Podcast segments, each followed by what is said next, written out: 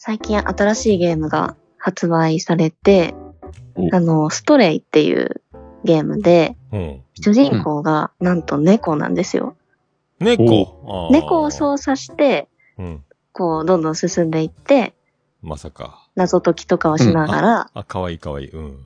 可愛いんですよ。本当にリアルな猫で、リアルな猫な。おせ操なん縦かできそるよのうに。ボールとかが転がってたりすると、あの物語の進行と全然関係なくても、あ、ボールだと思って、ついつい遊んじゃって、全然進まないんですよね。っ自分で操作してね。て自分でやってるんですけもどう、猫じゃん、そ れ。